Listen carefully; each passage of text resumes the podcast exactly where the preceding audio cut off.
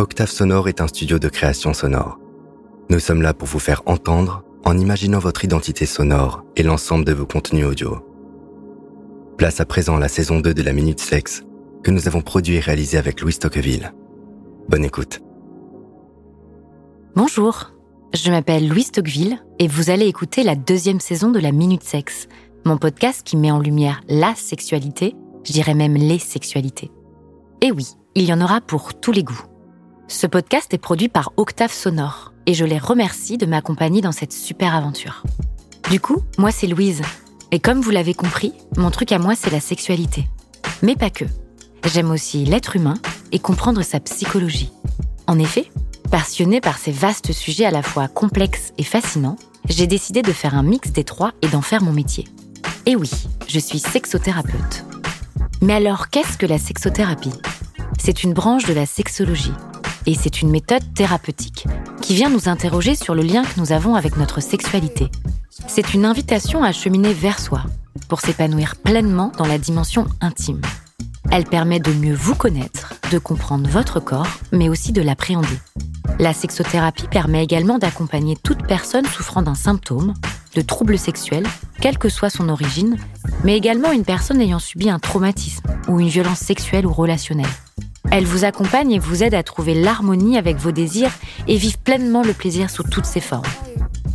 Du coup, dans ce podcast, j'ai envie de vous embarquer dans le tourbillon de mon quotidien et de vous faire découvrir ce métier encore bien trop méconnu mais pourtant essentiel au bien-être de chacun. Et dans cette deuxième saison, on prend les mêmes ingrédients et on recommence. Des invités, des interviews et plein de sujets hétéroclites autour des sexualités. Car en effet, quoi de plus beau que vous veniez parler de vos expériences alors en quelques minutes, on va essayer, mes invités et moi-même, de répondre au mieux à toutes les questions que l'on peut se poser, en secret ou en société. Puis, je vais essayer de vous faire découvrir et mettre en lumière des sujets, des pratiques et des problématiques auxquelles vous n'auriez pas pensé, afin de vous ouvrir les portes du royaume de la sexothérapie. Vous êtes prêts? Allons-y. Bonjour à toutes et à tous. Je suis heureuse de vous retrouver pour un tout nouvel épisode de la Minute Sexe. Alors dans la Minute Sexe, j'ai pour habitude de consacrer un épisode à une association pour euh, lequel j'ai eu un coup de cœur afin de vous la présenter et de la mettre en lumière. Dans ma première saison, j'avais reçu au micro d'Octave Sonore les super nanas de l'association Meuf, une asso qui lutte contre les violences sexistes et sexuelles et qui sensibilise à la cause féministe. D'ailleurs, si elles nous écoutent, on leur passe le bonjour. Aujourd'hui, c'est l'association iBlush que j'ai choisi de mettre en avant, une asso dont je suis fière d'être partenaire en tant que sexothérapeute. Alors iBlush, c'est une association qui a pour mission d'accompagner les femmes sur leur chemin de l'épanouissement sexuel en créant des activités où les femmes peuvent librement apprendre, partager et parler de leur vie sexuelle, mais aussi de leur envie, de leurs craintes et leurs blocages. Fondatrice et à l'initiative de cet asso, je reçois aujourd'hui Rebecca. Salut Rebecca, je suis euh, très heureuse de te recevoir dans les studios d'Octa Sonore pour nous parler d'iBlush. Hello Eloise. Alors Rebecca, tu es une femme de 42 ans, mère de deux garçons tu es franco-américaine, tu es née en Californie, d'où le petit accent qu'on adore d'ailleurs, et tu es en France, euh, à Bordeaux, depuis 2019. Tu fêtes tes 20 ans de mariage cette année, donc bravo. Et euh, tu es ici surtout pour nous parler de cet assaut que tu as créé. Donc ma première question, c'est euh, comment est né iBlush oui, bien sûr. Donc, oui, 20 ans de mariage, ça fait beaucoup. Et donc, tu peux imaginer que euh, c'est pas toujours facile, on n'a pas toujours euh, les mêmes euh, sortes de désirs et envies. Et donc, euh, il y a trois ans, je me suis trouvée à la maison bloquée à cause d'une certaine pandémie. et un jour, je me suis dit, c'est dommage, je suis à la maison avec mon homme, on, on peut faire euh, l'amour euh, quasiment tous les jours et j'ai pas envie. Et en fait, c'était à ce moment-là où je me suis dit, euh, en fait, ça fait quelques années depuis que j'ai beaucoup moins envie qu'avant. Quand je dis envie, c'est vraiment désir. Parce que j'avais quand même du plaisir. On faisait l'amour quand même, mais ça venait euh, jamais de, moi. Donc, j'ai commencé à réfléchir et j'avais honte aussi. J'avais honte parce que euh, j'avais l'impression que j'étais pas, je me suis, ça doit être triste pour mon homme d'être toujours la personne qui, qui est initiée les, les, activités sexuelles. Et donc, j'ai commencé à écouter des podcasts, à lire des livres et à apprendre euh, comment on peut augmenter nos désirs. Et j'ai trouvé ça hyper intéressant. j'ai aussi acheté mon, mon premier euh, sextoy. Donc, je, je savais bien, euh, faisait plaisir à moi-même, mais j'avais envie de, de changer, de à faire d'autres choses. Et puis, euh, à la fin du premier confinement, euh, j'ai commencé à revoir mes copines et j'ai commencé à parler un peu de, de mes expériences. Et je me suis dit, j'ai honte, en fait. J'avais, honte et j'avais besoin de, de, parler. Donc, j'ai commencé à, me, à me forcer à, parler avec mes copines quand même. Et les réactions que j'ai eues, euh, ça m'a choqué en fait. J'ai entendu beaucoup de Oh, mais t'inquiète pas, ça fait 17 euh, ans que t'es mariée, c'est normal. Euh, moi, ça fait 10 ans, j'ai plus envie de faire l'amour avec mon homme. Et j'ai trouvé ça euh, vraiment triste. Et je me suis dit, pour les femmes comme moi, les femmes qui sont mariées, qui ont des enfants, qu'est-ce qui, qu'est-ce qu'il y a comme aide? Est-ce qu'il y a une association? Donc, je suis allée en ligne, j'ai cherché, j'ai trouvé des associations pour les femmes battues ou violées, mais ça, c'était pas moi, euh, heureusement.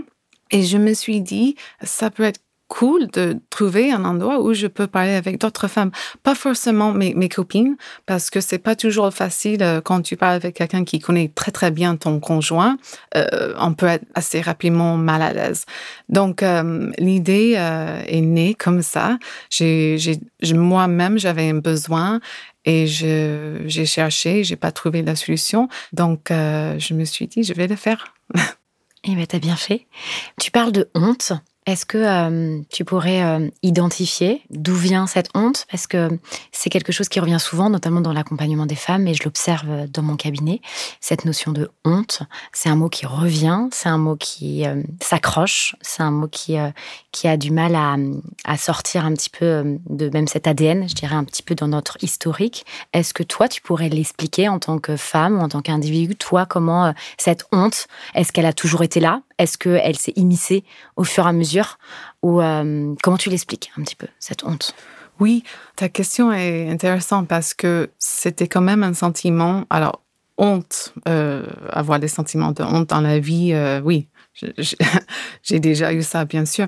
Mais honte liée à la sexualité, pour moi, c'était une première fois, en fait, parce que j'ai grandi avec des parents très ouverts avant ce moment, j'avais jamais senti des, hontes pour moi qui étaient vraiment connectées à la sexualité.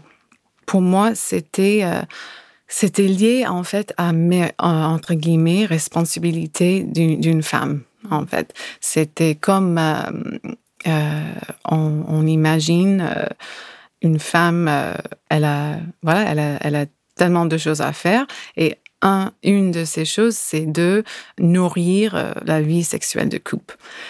Oui, c'est cette idée que voilà que les, choses euh, doivent être comme ça et quand ils sont pas comme ça, ben c'est la faute de qui? C'est la faute de, la femme, euh, dans le sens où c'est un peu comme la maison quand, quand on a quelqu'un qui vient à la maison. Moi, j'ai dû expliquer ça à, mon mari que si c'est le bazar et si c'est le bordel, on va imaginer que c'est plus la femme qui n'a pas fait son travail. Ok. Donc là, on peut même peut-être parler de devoir conjugal. En fait, peut-être que la femme aurait cette responsabilité, tenir un petit peu, satisfaire euh, son, son, conjoint, satisfaire son mari. Donc une place, euh, quelque chose de l'ordre un peu de l'abandon. C'est-à-dire qu'il faut que, voilà, le devoir conjugal. Je suis avec cet homme-là, je suis mariée avec cet homme-là, donc il faut que j'ai du désir, donc il faut que j'assouvisse entre guillemets, le désir de l'homme. Donc, c'est-à-dire que l'énergie et la, responsabilité se déséquilibrent et que, entre guillemets, le désir de la femme, ses besoins, ses envies ne seraient pas écoutés, du coup. C'est un peu dans ça, c'est un peu dans cette idée-là que la femme aussi euh, est conditionnée. Et encore aujourd'hui, même si les choses sont en train d'évoluer, mais tu l'expliques plutôt bien et peut-être on parle aussi de c'est assez euh, générationnel. Donc se détacher aussi de cette euh, cette idée-là, c'est pas facile que ce soit dans la société, au sein de son couple aussi après. C'est comment pouvoir en, en, discuter avec euh, son compagnon qui lui est même peut-être aussi conditionné dans certaines, certaines choses. Donc toi, comment ça a été comment tu as abordé ces sujets-là donc avec tes copines mais après au sein de ton, ton foyer, au sein de ton de ton couple, comment tu as pu exprimer cette, ces envies, ces idées-là à ton compagnon? Bonne question. en parlant, tout simplement. Donc, il y a, une femme en Californie qui, qui appelle cette sorte de phénomène, ou enfin, en gros, c'est un problème. Elle s'appelle euh, ça le bristle effect. Ça arrive pour les couples qui sont ensemble depuis, euh, depuis longtemps ou pas. Hein. Ça, ça peut être une relation pas très longue. L'idée, c'est que on se touche, on, donne de câlins que quand on a envie de faire l'amour. Donc, euh, c'est une sorte de, pour essayer d'initier l'acte. Mais quand tu es souvent fatigué, épuisé, tu n'as pas envie, tu commences à voir chaque touche comme euh, une sorte d'invitation que tu ne veux pas. Et en fait, petit à petit, on se touche de moins en moins parce que le, bah, en fait, tu n'as pas envie d'être touché et c'est horrible, c'est un cercle vicieux, en fait. Et c'est ce que j'ai trouvé. Je me suis dit, mon homme, il, vient vers moi, il va, il va me caresser et je vais, je vais penser, je vais être un peu figée en disant, bah, voilà, il, il a envie et j'ai pas envie, donc en fait, j'ai même pas envie d'être caressée.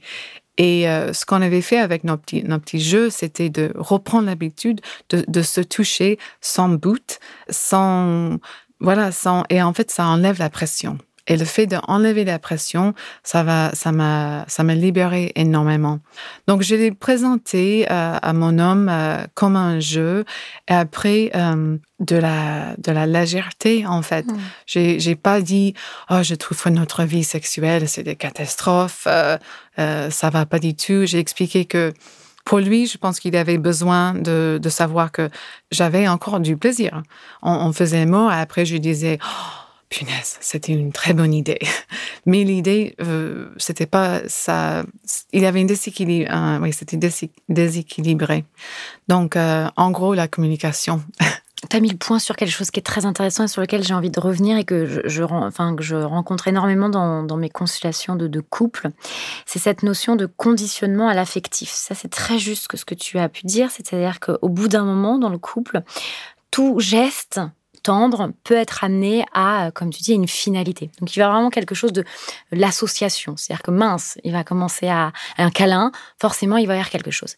Et moi, dans mon approche, et c'est ce que j'essaye au maximum avec les couples de, travailler, c'est cet enjeu. C'est en fait la sexualité, d'essayer de faire de la sexualité sans enjeu, c'est-à-dire que sans finalité. Parce qu'encore une fois, on rentre dans ce, dans ce schéma très classique que j'appelle euh, voilà, préliminaire, euh, pénétration, Netflix et dodo, mais où dedans, il va y avoir directement quelque chose où voilà, il faut, euh, il faut, avec déjà ce il faut, donc on va être déjà dans, dans l'action, on va plus être dans ce qui va se passer. Et en plus de ça, peut-être qu'à ce moment-là, on n'a pas envie de ça, et on va le faire. Et voilà. Et c'est pas et c'est pas c'est pas l'enjeu justement de la sexualité. Donc en fait, c'est comment et, je trouve ça chouette ce que tu exprimes, c'est comment on peut réinventer alors avec la communication, mais comment on peut l'aborder aussi.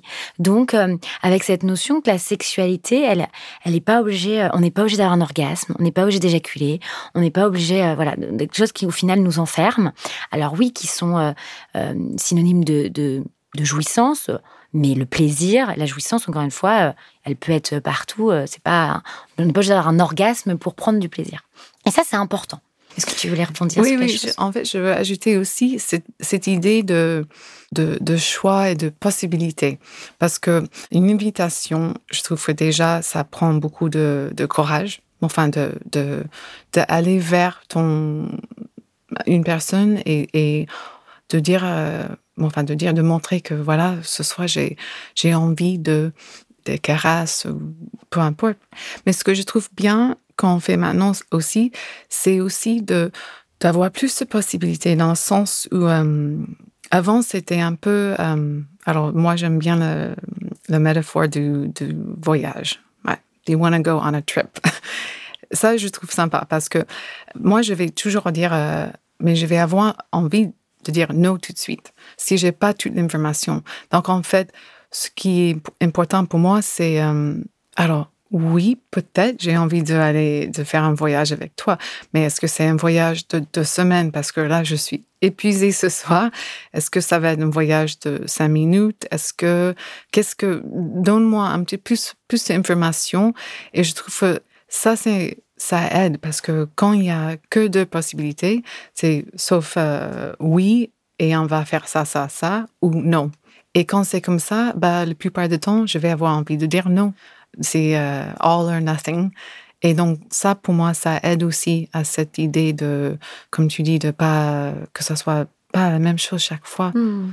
Hmm. C'est intéressant. C'est comment vous trouvez aussi. J'aime beaucoup la notion de voyage et je, je, l'utilise beaucoup aussi. Et c'est juste, enfin, c'est très intéressant la, la, dynamique que vous avez euh, que vous avez trouvée. Je trouve ça très chouette. Eye blush, ça fait peut-être un peu sens parce que c'est le fait de rougir.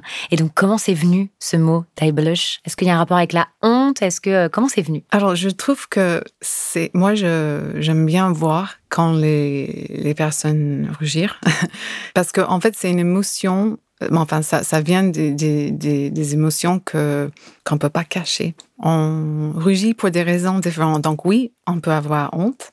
Donc un de, les buts de Eye Blush, c'est de d'aider les femmes à, libérer les paroles et, aider à s'éliminer cette honte. Mais c'est aussi de prendre plaisir. C'est aussi, moi, je, si je vois un, beau mec, je vais peut-être rougir aussi. Donc, en fait, c'est, euh, je rougis pour plein de raisons différentes. Et après, ben, on a pensé des idées. Euh, avec mon, mon mari, on fait beaucoup de brainstorming. Et il me semble que le nom venait de lui. Je crois qu'il a dit, bah, pourquoi pas un truc en anglais, comme je suis de Californie. Alors, au début, j'avais pensé à, un truc agent, euh, agent blush ou un truc comme ça. Il m'a dit, ça fait vraiment escort girl, ça va pas. j'avais pensé à pas mal de choses qui, pour moi, marchaient bien en anglais, mais il m'a aidé avec le, le, perspective français en disant, bah non, là, c'est vraiment, euh, non. Donc, euh, donc, voilà. blush. Ouais, en mm. plus, c'est court, c'est mignon. Il y a l'histoire derrière en plus. il y a aussi le, le I, le, le fait de, de prendre des responsabilités, d'assumer euh, d'assumer quelque chose dans ta vie, de dire bon bah I, moi j'y vais, je vais faire quelque chose pour moi-même, je vais oser, je vais je vais me donner la possibilité d'être curieuse. La notion de contexte dans la sexualité est primordiale et j'en parle beaucoup euh, tout au long, euh, c'est un peu le fil conducteur aussi euh, de mes podcasts, de recontextualiser. Et quand j'ai une personne qui a une origine ou qui peut, qui vient d'autre part, j'aime pouvoir aborder le sujet de la sexualité autre part, d'ailleurs. Et donc, je sais que tu es franco-américaine. Donc, du coup, je voulais te poser la question comment tu observes, comment tu pourrais nous parler de la sexualité aux États-Unis, ou du moins de comment tu l'as pu observer entre la France et les États-Unis? Est-ce que euh, c'est un vaste sujet, euh, mais est-ce qu'il y aurait quelques, quelques éléments, quelques, quelques détails, quelques anecdotes que tu pourrais nous dire, que tu observes en tant que femme, ou même dans le couple, ou dans la sexualité? Oui, alors moi je vais parler de la Californie, parce que aux États-Unis c'est immense. Mhm. Ce que j'aime bien dans chaque pays, chaque État, partout, il y aura toujours des choses euh, qu'on préfère. il y a des choses que je préfère là-bas, des choses que je préfère ici. Quand je, la première fois que je suis venue en France et quand j'ai rencontré euh, mon homme, d'abord, je me, je me trouvais, pour la première fois, je me sentais comme une, une femme. Une, une, entre guillemets, une, une enfin, j'ai, j'ai pu euh, ma, ma féminité en France. Ça veut dire que j'ai grandi euh, dans les années 80-90 en Californie. J'avais euh, ma, une maman et toutes les copines de ma mère étaient euh, des femmes fortes. Et montrer ta côté féminine, ce n'était pas à la mode. Et donc, moi, j'étais une femme forte aussi. Et j'avais toujours envie d'être euh, pas seulement aussi forte que les hommes, mais plus forte. Donc, j'avais, j'étais fière de nager plus rapide, de, le battre au, euh, sport. Et euh, quand j'ai rencontré mon homme, il y avait un côté, il était, il est toujours hein, bien avec son sa féminité aussi. Et donc ça m'a ça m'a aidé ça a déclenché, enfin, ça m'a libéré à être plus féminine moi-même. Et je me souviens d'avoir euh, vu les, en été toutes les femmes en France dans des, robes avec des fleurs et tout ça, très féminin. Et j'ai trouvé ça génial. Je, je, me suis dit, ah, ça, ça c'est, ça c'est cool en fait. C'est une partie de moi que j'ai et je, je, je savais pas en fait. Donc il y a ça bien sûr. Après, l'autre chose que j'adore en France aussi, c'est qu'il y a plus de variété. Et ça, c'est vraiment lié à, de, de, la vie en Californie. Plus de variété en termes de, de qu'est-ce que c'est la beauté, qu'est-ce que c'est sexy.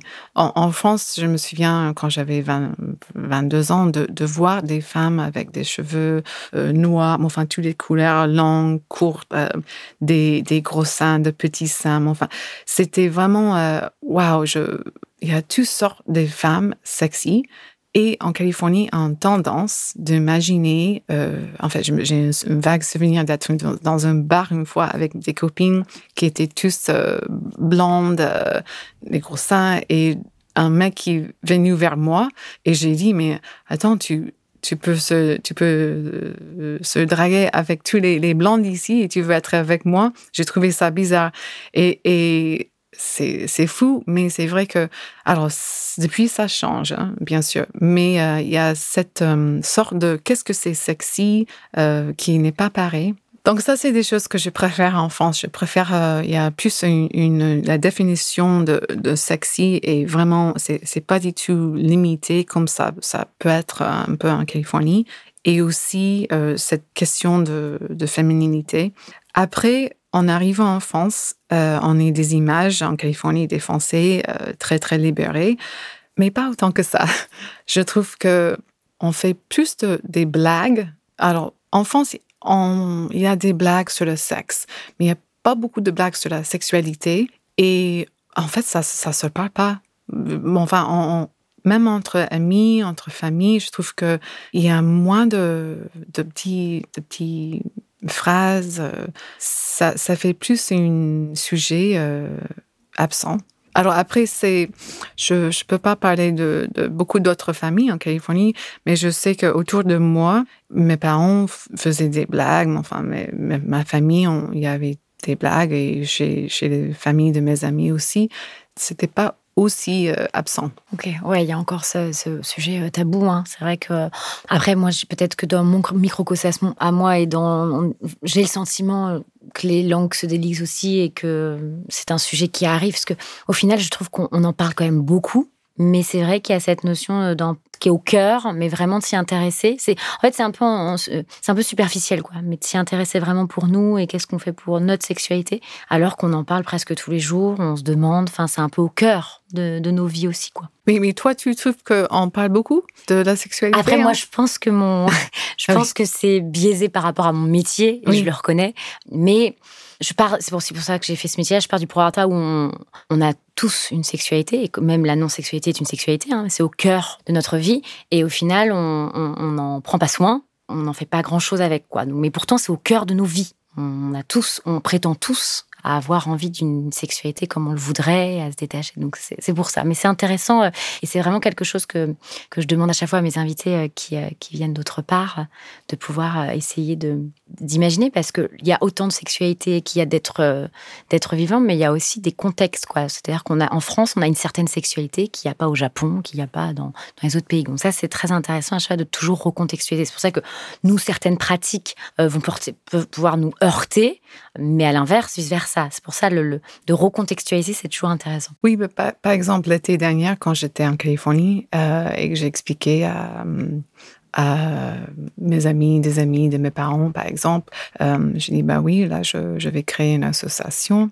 les réactions étaient toujours positives. Il y avait toujours une réaction euh, vocale. Et c'était euh, la plupart du temps, ben, mais c'est chouette, c'est génial, euh, super. Et en France, c'est, c'est pas toujours ça. En, fait, j'adore voir les réactions des personnes parce que peut-être un tiers de temps, c'est rien. Donc, quelqu'un va dire ah oui, alors, euh, toi, euh, qu'est-ce que tu travailles, qu'est-ce que tu fais? Donc, je, dit, voilà, une, association dédiée à l'épanouissement sexuel des femmes, et pof, il n'y a rien. et euh, moi, j'ai pas peur de, de la silence. Donc, souvent, je, voilà, je, laisse traîner un peu le temps, euh, une minute, et après, bah, la personne va, va dire d'autres choses. Mais je trouve ça incroyable que d'être tellement mal à l'aise avec l'idée que voilà, je vais, je vais rien dire. Mmh. Du coup, euh, si tu devais donner euh, un conseil aux femmes pour celles qui viennent justement à ces soirées, qu'est-ce que tu pourrais leur conseiller? Je, pense que bah, il, y a, une semaine, j'aurais pu te dire plein de phrases. Mais aujourd'hui, j'ai quelque chose de beaucoup plus simple parce que je me suis fait plaisir dimanche matin. Euh, j'ai regardé un film, euh, un film, un Swedish film qui s'appelle The Year I Started Masturbating. Et en fait, c'est une histoire d'une femme qui est euh, très exigeante. Euh, elle travaille beaucoup, euh, elle gagne beaucoup d'argent, elle, elle est toujours go, go, go. Et en fait, elle apprend à se faire plaisir à elle-même, à, à ralentir et à s'écouter son corps. Et sa copine est toujours en train de dire, mais pense pas, quand tu prends des décisions, pense pas à ce que tu devrais faire ou ce que d'autres personnes voudraient que tu, tu fasses, mais écoute ton corps. Qu'est-ce que ton sexe veut que tu fasses? Et en fait, elle répète ça euh, mille fois. Et c'est ça, je trouve bien, écouter ton, ton sexe, écouter ton corps. Et évidemment, derrière ça, il y a les conseils de, de ralenti parce que quand on est toujours en mode go, go, go, on ne peut pas écouter non, non corps. Euh, donc, c'est vraiment, euh, oui, c'est de, de calmer le système nerveux. Il y a des sentiments, il y a euh, sûrement le désir. Euh, des, c'est pas parti pour, pour toujours. Hein t'en as euh, quelque chose de magnifique dans ton corps, parfois il faut juste ralentir et apprendre à, à le trouver, à le retrouver et écouter. Totalement. Revenir, euh, c'est un gros travail que je fais aussi en consultation, c'est de, pouvoir euh, descendre ce mental à le remettre dans le cœur et dans le ressenti et dans la sensation, où se trouve en effet nos, notre émotion, notre libido aussi. Notre libido, elle demande une énergie folle. Hein. Donc en fait, on est dans une société aujourd'hui où bah, on n'y arrive plus, on n'en a plus, parce que euh, la libido, c'est une énergie de vie. Hein. C'est aussi ce qui fait qu'on se réveille le matin. Elle n'est pas qu'associée à, la, à la sexualité, c'est qu'est-ce qui me donne envie C'est vraiment cette, notion d'aller de, d'aller de l'avant, de l'envie, quoi. Et ça, c'est quelque chose dans cette société où on est complètement, euh, on n'a plus le temps, quoi. Enfin, on est complètement euh, pressé comme des citrons bah, cette place-là du désir, cette libido, elle est, elle, a, très peu de place et aussi euh, notamment euh, à, nos ressentis et nos désirs. Donc c'est pour ça de prendre le temps. Et moi, je me rends compte, hein, c'est-à-dire que je travaille très bien et l'été, je ne travaille pas très bien. Pourquoi? Parce que les gens sont en vacances, parce que les gens prennent le temps et les gens euh, ont, du coup une possibilité de plus, un petit peu plus de se recentrer sur sur ce qu'ils veulent, sur leurs envies, sur leur émotionnel et sur leurs ressentis. Et, et voilà, et tout ça amène du coup à du désir et à de la libido. Donc, on arrive dans cette période estivale justement et, je sais que c'est un moment propice au couple, mais à la sexualité, à, son, corps. Donc euh, voilà, c'est l'été est une saison plutôt chouette. Ouais. Oui, je vais ajouter aussi que en, fait, moi, en ralentissant, j'ai retrouvé euh, ma semaine, j'appelle ça my hot hot week. Et en fait, il y a une semaine où j'ai vraiment envie de, faire l'amour. Et c'est génial parce que je, je, je pensais pas, en fait, que j'étais tellement, euh, oui, dans, dans la vitesse, que là, je, je sais maintenant que j'ai une semaine par mois où j'ai envie de faire l'amour quasiment tous les jours. Et c'est génial. Mais euh, il y a 3, 4, 5 ans, euh, je ne pensais pas que j'étais capable d'avoir cette, cette euh, désir euh, fort comme ça. Mais c'est dans mon cycle. Aussi, ouais, totalement. Une dernière question. Dans 5 ans, I Blush, c'est quoi? Genre ton big dream? J'aimerais que iBlush soit une, une, euh, une association euh, euh, riche avec une diversité d'activités, une diversité aussi des intervenantes. Pourquoi pas aussi avoir des activités euh, pour les hommes ou pour les couples? Je ne suis pas prête, mais euh, d'ici quelques années, Super. Merci beaucoup, Rebecca, pour ce que tu fais. Je suis très, très euh, fière et très honorée d'être partenaire de cet assaut et euh, qui me parle, qui me plaît dans tout cet accompagnement de la femme et avec grand plaisir pour peut-être un jour travailler notamment avec l'homme et le couple sur des sujets sur lesquels je travaille aussi et qui m'intéressent donc à voir ce qu'on pourra faire. Mais en tout cas, un grand, grand merci pour cet échange. Merci pour cette création d'association qui, j'espère, grandira, grossira et on pourra faire plein plein de choses.